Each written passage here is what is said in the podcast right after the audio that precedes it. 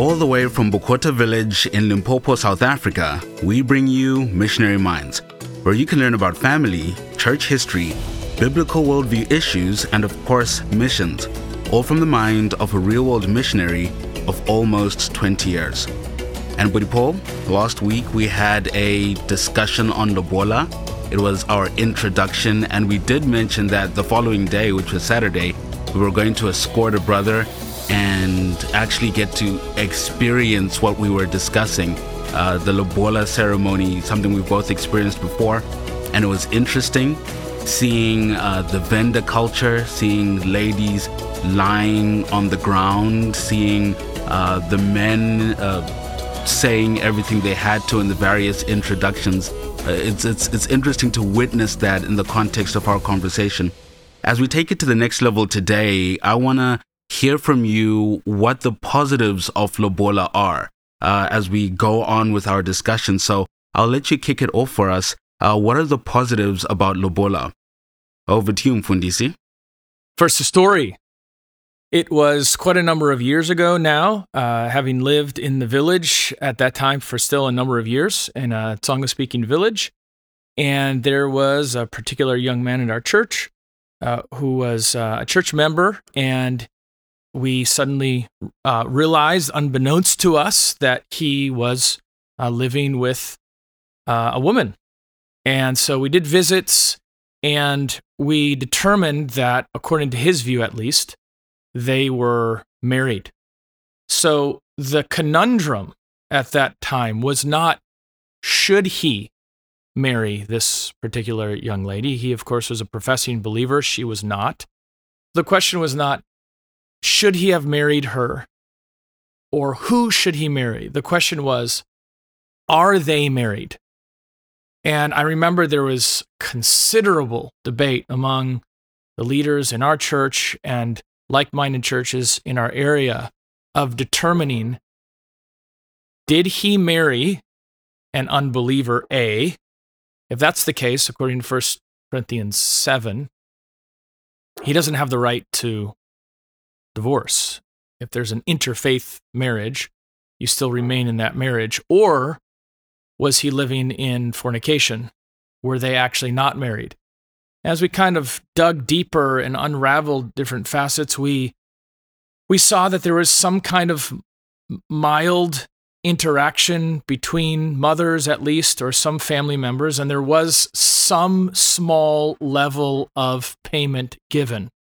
But there was not a huge ceremony, there was not a huge gathering, the churches were not notified. And so I remember standing back from that situation and saying, This is so difficult because we're trying to determine if they are married. What makes marriage? Lobola itself is that marriage is, is the simple passing on of money, is the transfer of a gift. Does that make marriage itself? And that's what we're discussing here. And we tried to define Lobola last week, which is the bride price. That is essentially a payment given by the groom to be to the parents of the bride to be and we unpacked some examples of scripture of Lobola and the bride price, and we tried to define it uh, last time. And today we're going to just talk about the strengths. And there, of course, is a, a flip side. There's weaknesses as well, which we'll deal with next time. But I think one of the reasons why Lobola has lasted for so long in, in Africa is that there are so many commendable pieces to this process of of the bride price. And so that's what we want to talk about today. Thanks for setting it up for us uh, there, brother. And uh, as I've spoken to different brothers like yourself who are missionaries here in South Africa, something that's often commended about African culture is that there tend to, there tends to be strong family ties and family bonds, and people tend to tend to really regard their parents when doing various things. So uh, I want to start with that. Talk to us a bit about the family ties and bonds and if there are any advantages there. Yeah, one of the great benefits of Lobola or the bride price is it is not simply an individual affair, it is the bringing together of families. And we saw that just this past week. We saw families interacting and we saw uh, native dress and we saw cultural practices and there was definitely family members represented. We saw uncles and we saw aunties and we saw parents. And one of the benefits of this is is that this is not something that is quick. It's not something that is done on a whim. In order to get family members together, that takes time. And so I think that's a that's a tremendous benefit and and blessing. I think it was uh, in a book by Copan, uh, "Is God a Moral Monster?" where he he talked about the importance of of bringing families together. When you pay a a bride price, uh, when you are giving lobola, it is one family in a sense showing appreciation to the other family. That that would be uh, we are taking in a sense your daughter from you. Uh, and now the other family is giving back something to them. So it is an interaction with with family members. And again, I just want to give little teasers because I think I think that can be misleading though. Uh, yes, we ought to have families come together and that is a benefit, but I'm just going to briefly talk about some of the weaknesses. To make that even stronger would be one family member, let's say the father of the bride to be, really needs to get to know not only the groom, but maybe even the groom's family. So there needs to be some interaction rather than putting it all around a particular ceremony. So I think, yes, it's on the right trajectory. Families need to be involved. That's certainly a biblical precedent. But I found in some ways it's somewhat superficial. Uh, is there really depth? And and I've seen in the past that if that lobola is not paid, they emphatically say uh, that that person will not even be allowed on their property. Pay the lobola first, then the families are meeting. Whereas I feel really families ought to be meeting each other even before the lobola process because the lobola process is basically saying this is going to happen. But how do you know it once should happen? How do you know that this should go through? That that means there needs to be a lot of interaction between families, between a father who sits down with his future son-in-law, vetting him to find out the details if he's if he's worthy of of the daughter. Hmm. And I was thinking of that exact point because we mentioned that last week that uh, one of the shortcomings is when a father is only meeting his potential son-in-law on the day. And here in an ideal world, if things were practiced um, well, then there's a there's more familial involvement that would be taking place. Uh, but let's talk about the father and the mother a little more. Uh, the Apostle Paul speaks of how parents should enjoy some benefit from their children as they grow older. Uh, is there anything to be said about uh, parents enjoying anything from their parents, some sort of uh, sorry, parents enjoying anything from their children, some sort of expression um, of benefit or thankfulness? I think that could fit into the application of honoring your parents. I think one of the blessings of Lobola is you are showing appreciation to the parents.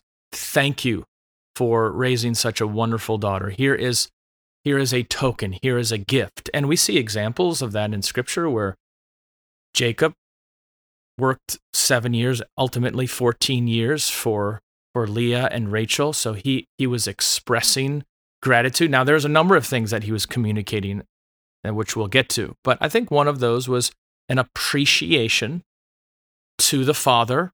She obviously was a help. Those girls were obviously a help to their father in many ways. So now he is bestowing to the parents some kind of gratitude and appreciation for that's done. I think that's a I think that's a good example. Mm-hmm. Okay, and um, speaking about that and showing this appreciation, and I want to move on to commitment now. And as I think of that, uh, the story you mentioned with Jacob and uh, Rachel and Leah, I think of when I was getting counseled around the whole process of working towards marriage and um, the lobola process. And I remember the the time that my uh, wife and I were spending on this road towards marriage was actually uh, relatively short. We knew each other beforehand, uh, but it was relatively short. But even then, it felt like a long time to me. And I remember Pastor Tim Cantrell's wife, um, that would be Michelle Cantrell, uh, she said to me that remember with uh, Jacob, the time seemed uh, but a few moments to him because of uh, how much he loved Rachel. And as uh, we think about Jacob's commitment to Rachel, uh, what can we say about what Lobola says about commitment in the broader sense? Yeah, I think it shows that this is a young man who has thought about it. This is a man who's not simply making decisions by his emotions, a man who sees a pretty face and says, I'll love you forever in a day, and he just wants physical gratification, let's say. This is a man who says, I'm committed to this woman. I'm going to save. I'm going to sacrifice to show the depth of my love for this uh, particular woman. Now, sometimes in the Bible, that was money. In Africa today, it's often cash. In the past, it was cows or hoes or goats or whatever it may have been. Uh, we have examples in, in the Old Testament where, uh, actually, a tragic story. I think this is where uh, Dinah is raped uh, by Shechem. And this has given us an insight of how wicked the Canaanites. Here are the Israelites, and, and they, they go into uh, Canaan, and Dinah interacts with a group of people that she shouldn't have, and she is no doubt she's forcibly raped, even though Shechem had some level of love uh, for her, and then he wants to marry her. He says. Now this is very interesting. There's a lot of applications that we can take from this, and one of them is that simply because there is uh, sexual uh, intimacy between a man and woman does not make it marriage. So we find that in the New Testament example where uh, Jesus is speaking to the woman at the well and says, You know, you've had five husbands, and the man that you're with now is not your husband. So he's communicating that just because you're intimate with the opposite sex doesn't mean it's marriage. Uh, this would be an example where uh, there was a sexual intercourse between the two of them, but they're not yet married. He wants to be married. He wants to take her for his wife. There's actually another example in Exodus 22, talking about case law, an example where uh, a, a woman and a man, they are not yet betrothed, they have sexual intimacy, and now he needs to pay the bride price, scripture says, so that they can be married. But then the next verse, verse 17, says actually the father had such authority in that process that the father could actually veto that. And in that case, the bride price still had to be paid, the lobola still had to be paid, but there wouldn't be marriage because the father annulled it. So we can see from that the application that sexual intimacy in itself does not make marriage. And we can also see from it that the paying of the bride price doesn't make marriage, because in that case, he actually paid the bride price verse 17, although uh, there wasn't an actual marriage that flowed from that. Uh, but overall, I think paying a price, whether it is a ring on her finger uh, whether it is a, a house, whether it is, it is a payment to, to the family to show that you're serious. I think there's a lot of value to that, especially perhaps in a society where talk is cheap and there's a lot of talk and I'm going to do this and you know how young men are I'm just going to I'm going to do this and I'm going to go over here hey we want we want some evidence of this and one of the ways you can do that is by putting down a portion of money and so I think there's there's value to that to showing some level of commitment. Mm, put your money where your mouth is. Yeah. And I definitely felt a sense of that when I was saving up for the lobola I had to pay. Uh, I don't recall ever having uh, saved up an amount that high before. And so it took a number of months where I had to be uh, more disciplined. I had to say no to uh, certain drives to go get KFC. You know how much I love KFC, and I had to say no to so many different things because I I needed to put my money where my mouth was in in terms of showing commitment. And as you mentioned that story about uh, Shechem, it was Genesis 34, by the way, Genesis 34. Um, as you mentioned that story uh, about circumcision, sometimes uh, showing uh, a, a, level of commitment for a bride price, it made me think of uh, Saul and David uh, and the, the, the bride price that David had to pay. But I'll just leave the story at that. let's talk a little bit about culture. many people. Oh, and that's by, by the way, if I can just jump in there because uh, I didn't finish the story in Genesis 34 about Shechem. Remember, the, the cost for that bride price was circumcision. So now, of course, that was done in part so that the sons of Jacob tricked the father in order to get revenge on the man and his family that had raped their sister.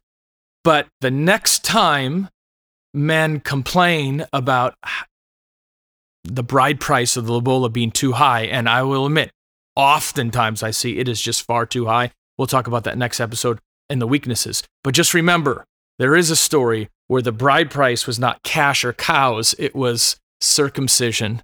And they were willing to go through that pain in order to prove uh, their commitment. Yeah, the whole city, not just uh, not just one individual. So uh, quite remarkable. Make sure you're reading your Old Testament. But uh, as I was saying about culture, a lot of people are concerned about culture and cultural symbols being lost. Is there any value that Lobola provides in that regard? I think there is a, a level of value where people say this is so much, Africans will say this is so much a part of who we are. If we relent on Lobola, if we give this up, it's just it's just one more item that we are giving up to lose our African heritage and culture. And I want to say publicly that any cultural practice that is not opposed to scripture, we ought to enjoy that, whether it is wearing a certain color of clothing that your culture is known for, whether it's a certain kind of food, but whatever we do, we ought always to ask ourselves the question what says the scriptures? Does this align itself with scripture? If it is opposed to scripture, then we must discard those particular parts of our culture. If it is aligned with scripture or is not opposed to scripture, then we may happily follow it. There are many aspects of Lobola that I think are in lockstep with scripture, and we ought to enjoy it. But if there are parts of Lobola that is in opposition to Scripture, then we must discard those and discard those happily. Hmm. And this uh, goes in line with something you've said many times before. Um, some people may think in a very simple plane and think that oh, there's a Bible and a there, there's a there's a verse reference in the Bible that says this. But something you're often doing with in, in missionary minds is uh, taking apart and looking at implications of different things, like what you just did by the with the woman by the well, the implications of when is marriage, and uh, people should be thinking that carefully about their their culture. we we might even call it a moral syllogism, which we we've talked about before. Some people want to have the exact verse to speak about their exact situation, and if there's not an exact verse, then therefore we are up a creek without a paddle. What are we supposed to do? Well, if we use the moral syllogism, what we can do is take broad principles and then apply them to specific situations. A common one, uh, if you're talking about hijacking airplanes, of course, there's nothing in scripture that is opposed uh, specifically about hijacking airplanes. We don't find airplanes and we don't find hijacking in scripture, but we do have the eighth commandment, thou shalt not steal. We take a general command and then apply it to a specific situation. So the syllogism would be something like this uh, You should not steal. Second proposition hijacking an airplane is stealing. Therefore, you shouldn't hijack airplanes. You shouldn't look at uh, pornography on your smartphone. There's no smartphones in uh, in Scripture, but there are broad principles. Matthew five twenty eight. If you lust after a woman, you've committed adultery in your heart. So proposition A would be don't lust after a woman. Proposition B, looking at pornography on your smartphone is lusting. Therefore, our conclusion is that. So we ought to do this hundreds, thousands of times when we apply even things like this to lobola. We take a general principle from Scripture and then we apply it, we narrow it to a specific situation, and we can come to accurate conclusions from that. Thanks, brother. Um, as we move on here, I want to speak a bit about how lobola relates to the value of a woman. I remember once again leading up to um, my journey to, towards marriage, I was speaking to this other Christian lady who's from a, a different culture. And when I told her that I was preparing to pay lobola, she was almost irate at the idea. It's like, are you exchanging money for um, some goods? Like, what does this say about the woman? Um, but not all people view it like that. So, what what does lobola say about responsibility and value, respect? I can say in my personal interaction, as well as articles that I've read, in general, I would say the majority of women are pro bride price, pro lobola. Uh, and and I would take it from this perspective. They would say they feel valued, they feel important, and I've read that and heard that as as well. It seems as though perhaps the men are less pro lobola because of all the time and effort and cost it takes. But it seems as though it causes problems later on in the marriage as well. If there wasn't lobola paid, um, the response is, "Well, you didn't, you didn't pay for me, or you didn't appreciate me," or the family will come in and say, "Well, don't come to us now. We said you ought to pay. You didn't pay, and now you're having problems, and and you want help. It doesn't work that way." Or I've heard a number of situations where if lobola was not paid, then when a child comes about, in some ways the child is viewed as the child of the father of the woman, but not really belonging to the father. I've seen that a number of times. So it, it is communicating intimacy, it's communicating respect, it's communicating commitment, it's communicating love. Another issue, and by the way, at least in South Africa, uh, would fall under the category of, of a customary marriage.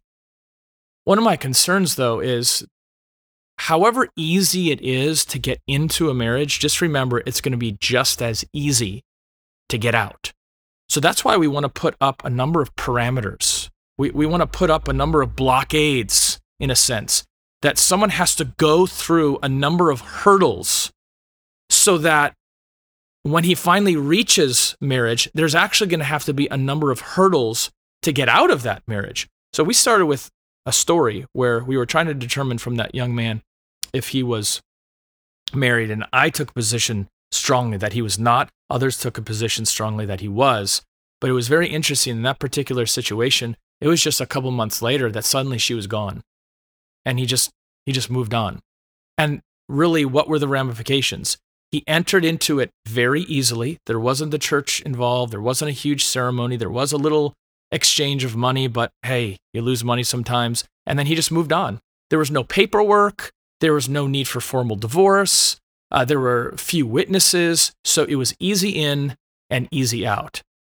That's why we ought to have two or three witnesses. That's why we ought to have the church. That's why we ought to have the family. That's why we ought to have marriage certificates. We ought to sign our name on the dotted line. What happens when alimony needs to be paid or child support, all, all those different issues, the more hurdles you put up entering into it, it's actually going to, in a sense, protect that marriage because it's not going to be easy to exit. Uh, as we move on here, as I think of many Christians who know their Bibles well, if you say the words to them, groom, bride, price, paid, their minds are going to rush to one place, and that is the price that Christ paid for his bride. So, are there any connections that we can draw uh, of another benefit of Lobola there? I think so. There was planning among the members of the Trinity. Jesus Christ came to earth at just the right time. And he he did pay a price. He paid a price for his bride. And so I think we can take some implications from that. I don't think we should take it too far, but there are implications from that. The groom to be ought to plan, he ought to think ahead, he ought not to rush into this. And he ought to be willing to pay a price even before marriage. Because in marriage, one of his chief roles is to love his wife as Christ loved church and Christ gave up ultimately his life for the church, for his bride. And therefore, we as husbands are called upon ultimately to give up our lives for, for our bride. And that may be uh, physically, it may be economically, however it may be, we give of ourselves to our brides as Jesus Christ modeled that for us. Brother, as we close off here, any concluding remarks that you have for us? I would just say there are some excellent examples in scripture of the bride price being paid. We see that, for example, in the book of Ruth, a bride price was paid. Uh, we see that repeatedly in, in the book of, of, of Genesis. We find betrothal uh, in the New Testament. And I think if your culture calls for that, that is appropriate. But let's remember what those three legs are on the stool of covenant marriage. It would be number one, consent, number two, commitment, and then number three, consummation. Those three are necessary for marriage. That's the bottom line. That's Genesis 2:24, the greatest definition of marriage in scripture, Genesis 2:24 quoted often in the New Testament where a man leaves his father and his mother, uh, he's not dragging her off. There has to be consent. So we wouldn't agree with forcible marriage. We can annul those kind of things. There needs to be consent. There needs to be commitment. There needs to be some kind of vow or oath or a visible commitment to the wife on behalf of the husband. Sometimes that's wrapped all together in the Lobola process. And if so, hey, let's call that marriage. But a simple passing off of money or cows or whatever it may be, we would not call marriage. And then finally, consummation. It is the one flesh union. When you bring those three together, that is indeed uh, biblical marriage, covenant marriage. These are ch- things that the church should rejoice in. These are things that the church ought to encourage their young people to follow when pursuing marriage, not to do something quickly, haphazardly, uh, in the shadows, in the dark. Uh, let's follow the counsel of our leaders. Let's follow the dictates of what Scripture says is, in fact, marriage, and the Lord will bless us for those items. What a treat, Mfundisi. To our audience, if you've enjoyed this podcast, please be sure to rate it and subscribe to keep posted with more upcoming content. Feel free to share this episode with someone who might find it interesting and submit any questions you may want answered in a future podcast. You can email those questions to paulschleyline at gmail.com. You can also visit betweentwocultures.com for other resources like this. I'm your host, Yamikani Katunga, and until next time, that's it from Missionary Minds.